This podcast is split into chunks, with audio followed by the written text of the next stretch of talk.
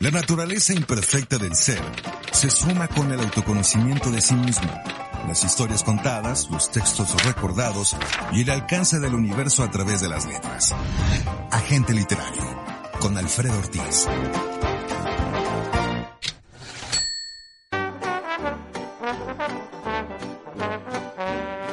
Hola, ¿qué tal? Soy Alfredo Ortiz de Nueva Cuenta. Gracias, gracias por su atención, gracias por estar al pendiente de este trabajo. Y hoy vamos a abordar un tema eh, interesante que seguramente a ustedes les va a gustar, les va a causar interés. Y me refiero nada menos y nada más que a la familia Burrón. Hoy vamos a hablar de la familia Burrón de don Gabriel Vargas, al que tuve el privilegio de conocer, de entrevistarlo en dos ocasiones. Tengo de hecho hasta mis fotos con don Gabriel y creo que muchos de los que somos lectores nos, eh, nos formamos con la familia Burrón. Yo recuerdo que ya muy así niño o adolescente, mi hermano que vive en Estados Unidos, el Aarón, que le mando un gran saludo, él llegaba con la familia Burrón y decía, ponte a leer esto que te va a gustar. Y me gustaba. Me llama mucha la atención, eso lo recuerdo como de joven o de niño, su narizota roja de los personajes. A mí me llama mucho la atención la narizota roja. decía, ¿por qué esa, esas narizotas, no? Que, que, tenían. Pero ya después con el tiempo pues, me di cuenta de que don Gabriel lo que hacía es una mofa de la sociedad, de la misma sociedad mexicana, porque eh, a pesar de la crisis que ya se hablaba desde ese entonces y de todos los momentos que la familia Burrón eh, tiene o trae todos los personajes que ahorita vamos a desgajar, eh, no a todos, pues son muchos, pero sí a los más importantes, o a los principales, este, hablaba de una, de una crisis, ¿no? Una crisis de, de en México que ya se veía y que ahora pues eh, de veras pareciera como que fuera algo. Yo me pregunto, por ejemplo, ¿qué pasaría ahorita en la pandemia si viviera don Gabriel? ¿Qué haría con la familia Burrón? Para eh, ponerles un cubreboca y tenerlos ahí. Así que, en fin, creo que este es interesante. Pero bueno, la familia Burrón fue creada en 1948 por don Gabriel Vargas y dicen que llegó a tirar hasta 500 mil ejemplares. O sea, imagínense cómo se vendía en ese entonces eh, la familia Burrón. La gente se acercaba más a los cómics. Ya hemos hablado de Kino, en programas anteriores y por ejemplo hablábamos de su importancia, la importancia de Mafalda y ahora bueno pues eh, yo creo que don Gabriel sí es como la punta de lanza de diferentes caricaturistas. Hablábamos por ejemplo con con Lupita Díaz, a quien también le mando un saludo, de los héroes y sobre todo de aquellos que tienen eh, algo que dibujar o que decir. Yo digo héroes porque así son. Por ejemplo, en México tenemos una tradición, eso lo comentaba así con ella, de ilustradores y caricaturistas. Ahí está el caso de José Guadalupe Posadas, del siglo XIX, principios del XX, con sus famosas Catrinas. Y después vienen toda una escuela de caricaturistas con el Chango García Cabral, Abel Quesada, por ejemplo, este, y otros, ¿no? Hasta llegar a Rius, por ejemplo, que es más o menos como de la generación, ya lo habíamos comentado también, de Quino, y Don Gabriel, que es, como les digo, la punta de lanza de los caricaturistas. Fíjense que eh, dicen que el último, el último número, que es el 1616, eh, apareció el 29 de agosto del 2009 durante más de 60 años de publicación ininterrumpida donde se aborda la, lo que es las aventuras de la clase, la clase, la clase baja de la ciudad, ¿no? La Ciudad de México principalmente, y con todos estos eh, estas historias. Borola es un personaje interesante. Yo creo que Borola hay que, hay que, tenemos que hacer un estudio concienzudo, como que la estrella, o sea, la familia Burrón, Burrón sin Borola, pues no es nadie. Es la mujer luchona mexicana que a pesar de las adversidades sigue adelante en cuanto a, salir adelante como le dé en gana. Por ejemplo, yo recuerdo que se rebelaron contra los carniceros. Hay un episodio que se rebelan contra carniceros porque dicen que la carne está por las nubes y que no pueden ellos consumirla, ¿no?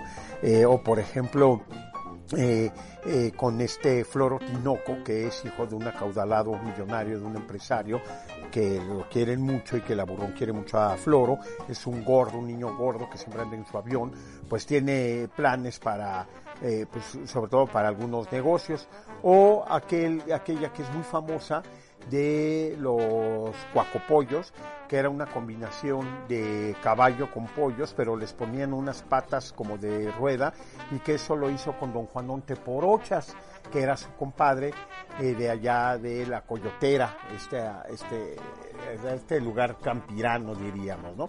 Que venían estos personajes, don Juanón Teporochas y don Briagoberto Memelas, más era con don Briagoberto Memelas. Pero en fin, eh, Borola es, insisto, la mujer que, que cambia todo lo que es en la adversidad para que pueda salir adelante. Eh, la familia Burrón, como todos sabemos, eh, pues tiene una, tiene tres épocas. Una segunda época, bueno, la primera es la del 48, luego en los 70. Y aquí aparecen publicaciones, esto es así como que muy interesante, porque aparecen publicaciones que obviamente son punta de lanza, si bien es cierto, no con, que ya hablaremos en un, en un tema aparte, eh, que la gente le interesa mucho. Por ejemplo, pensaría de ese entonces también la famosa revista Alarma, que por cierto yo aparecí en dos alarmas, bueno, en tres, una con un dibujo que hicieron que era un horrible hombre, que no me denunciaban de todas mis fechorías porque la mujer que podía hacerlo estaba enamorada de ese hombre lleno de maldad, o sea, de un servidor.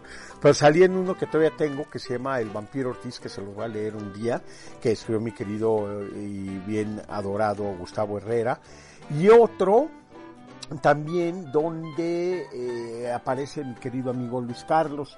Entonces, eh, digo que es, o sea, es como que similar a esa época, porque la familia Burrón y después la eh, Alarma son como de la década de los 40, 50 del siglo pasado.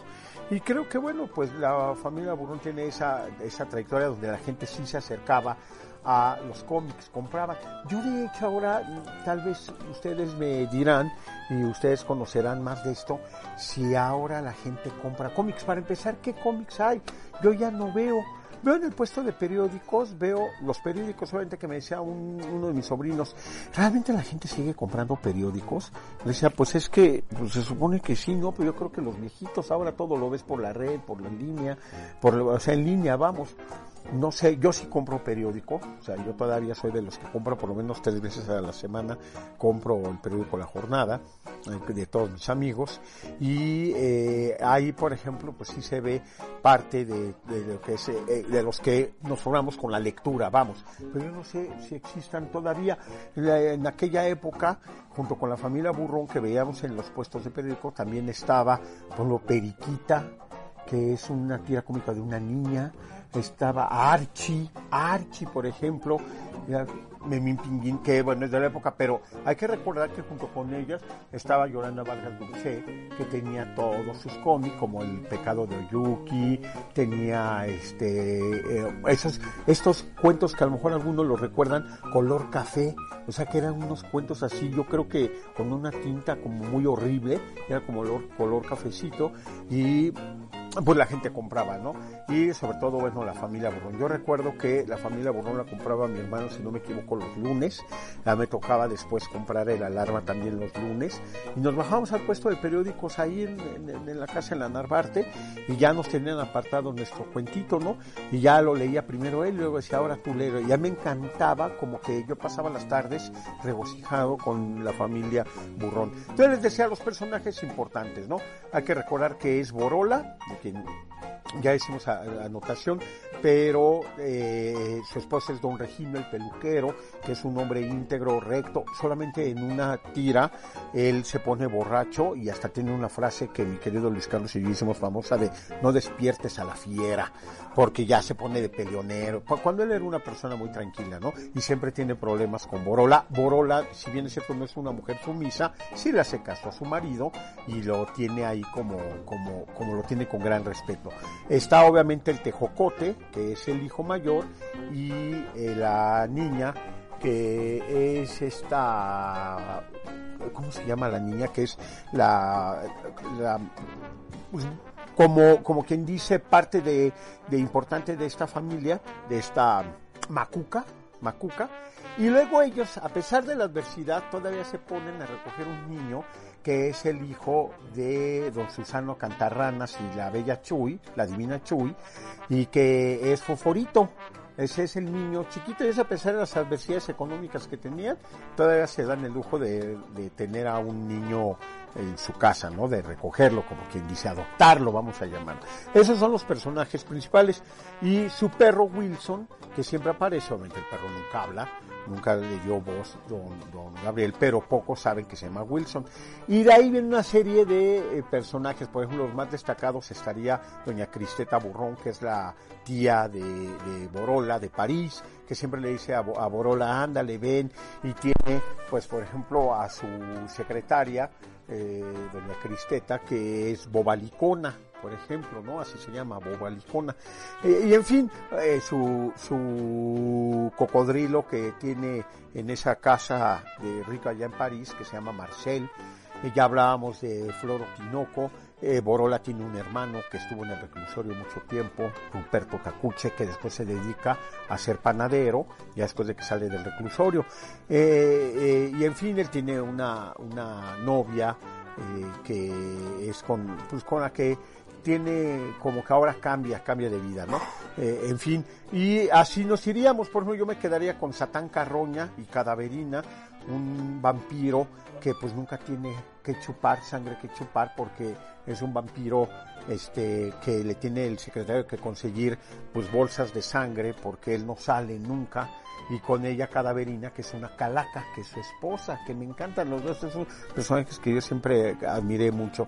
Ya le dije de don Juanón Teporritas, el compadre, y don Bregoberto Memelas, que siempre vienen a la Ciudad de México y son los caciques de allá de la Coyotera, o este el buen Ruperto con su hermana Caledonia, que están en un pueblo. En fin, creo que la familia Burrón ha sido todo una... Eh, como todo un suceso que yo no sé si en esta época se repetiría, o sea, ¿qué pasaría? Ya ahorita ya no viviríamos en esto, ahora ya está permeado de otras cosas, ¿no? Completamente, todo lo que se hace en línea, por ejemplo, pues ya como que ha cambiado mucho la propia historia del cómic en nuestro país. Carlos Monsiváis eh, era un experto en la familia Burrón, de hecho, si ustedes quieren ver todos los personajes de la Burrón, que son muchos, vayan al Museo del Estanquillo, creo que ya abrieron con sana distancia, ahí van poco a poco, pero eh, el Museo del Estanquillo tiene a la familia Burrón en una sala porque él era un experto en, la familia Burrón, eh, Carlos Monsiváis, y obviamente tenía una relación muy estrecha con don Gabriel Vargas, el creador, ¿no? El papá de los Burrón, eh, fallecido ya hace 10 años, si no me equivoco. En fin, eh, este es todo un fenómeno, las historias son como muy de la vida cotidiana, y todavía me regocijo que por cierto, por Rúa, esto es importante resaltar, por Rúa ellos editaron 12 tomos de toda la obra completa de la familia Burrón. De hecho, yo tengo el primer tomo autografiado por don Gabriel, todavía él vivía cuando se lanzó esta colección. En la FIL de Guadalajara me acuerdo que había torres y torres de todos los tomos de la familia Burrón. Yo no tengo todos, obviamente. Son 12, yo creo que tengo 4 o 5 nada más, los primeros, que Juanita Bautista, que le mando un saludo, ella me lo regaló y también, bueno, pues eh, eh, siempre cuando tengo oportunidad son cómics que se vuelven a leer y a leer y a leer y a leer y siempre encuentras algo, algo nuevo en cuanto a esto, ¿no? Ese es por un lado y por otro, bueno, creo que este fenómeno, insisto, que tanto se repetiría en estos momentos, en, en, en, esta, en esta época. Ya los jóvenes pues no leen este tipo de publicaciones, ya los jóvenes no se acercan a este tipo de cómics y los que ya somos como de los años 80, pues los tenemos ya nada más como una nostalgia. ¿Qué tanto, no? Podríamos acercarnos a estos cómics cuando ya, al final de cuentas, bueno, ni se editan ni hay y creo que ni en línea. En, Facebook hay una página, yo estoy suscrito a una página de seguidores de la familia Burrón y llega, por ejemplo, insisto, esto de nostalgia, portadas antiguas de la familia Borrón y de Paquito, que era el otro personaje que creó don Gabriel Vargas. Y nada más salen las portadas y a veces si alguna tira y dicen, lo, porque hay un, como un club de seguidores de la familia Burrón, que se podría hacer este, eh, que podría tener ahí eh, los cómics como para leerlos. De hecho, luego hasta los venden, venden colecciones completas, nada baratas, por cierto, pero venden, venden los cómics. En fin, creo que, insisto, la familia Burrón es todo un fenómeno social, social ha sido todo un fenómeno. Algunos, bueno, los que le dieron a conocer van a estar de acuerdo conmigo. Los que no la conocen, pues acérquense en línea a ver si ahí pueden encontrar en PDF algunos cómics. Yo creo que sí, sí lo pueden, sí lo pueden tener pero es todo un tema, un tema relevante, junto con otro personaje que mi hermana Estela también me dijo, tienes que hacer referencia de Salvador Flores Rivera, Chava Flores, que ese sí sería un programa, si mi querida directora bien lo tiene así, donde a lo mejor sí tendremos que escuchar música de Salvador Flores Rivera, mejor conocido como Chava Flores. Sería un programa que sería así como que muy largo, ¿no?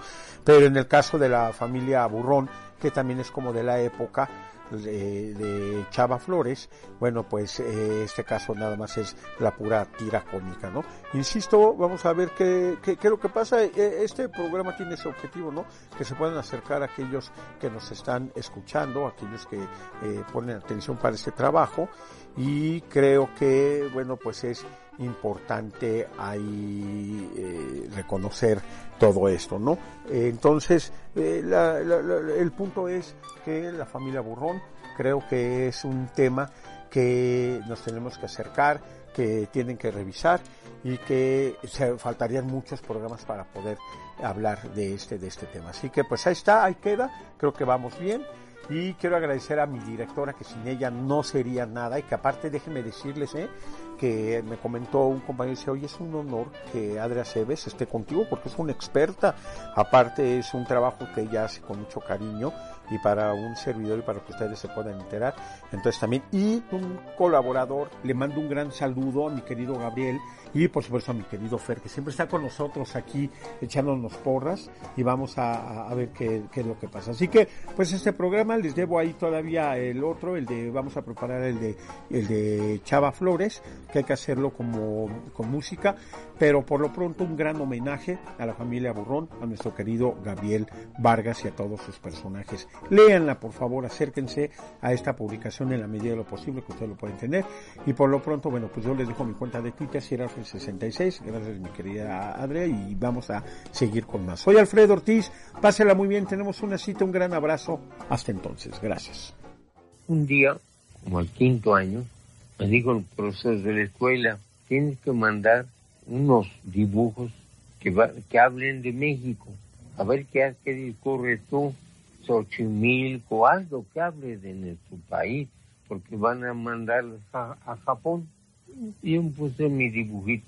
Hice uno de Xochimilco, uno de la Villa de Guadalupe, lo que a mí me figuraba que les gustaría. Los entregué. Pasó como cerca de un año, ya estaba bien sexto, cuando avisaron que me había sacado el segundo lugar en un concurso de dibujos de Japón. El segundo lugar lo ves que otra vez escribirme cuando salí de sexto año, me dijo el director de mi escuela, mira, estos dibujos que tú has hecho tienen valor, son dibujos muy grandes, son como de la pared de acá, son muy grandes, en puro figurita chiquita. Me dicen, como tú vas a enfrentarte un poquito a la vida, estos dibujos llévalos a la educación pública, al ministro, porque tienen algo de valor, llévalos, y que yo te acompaño. Encuentra a Alfredo Ortiz Santos en Twitter como arroba siralfred66, arroba siralfred66. Esto es una producción de Auricular MX.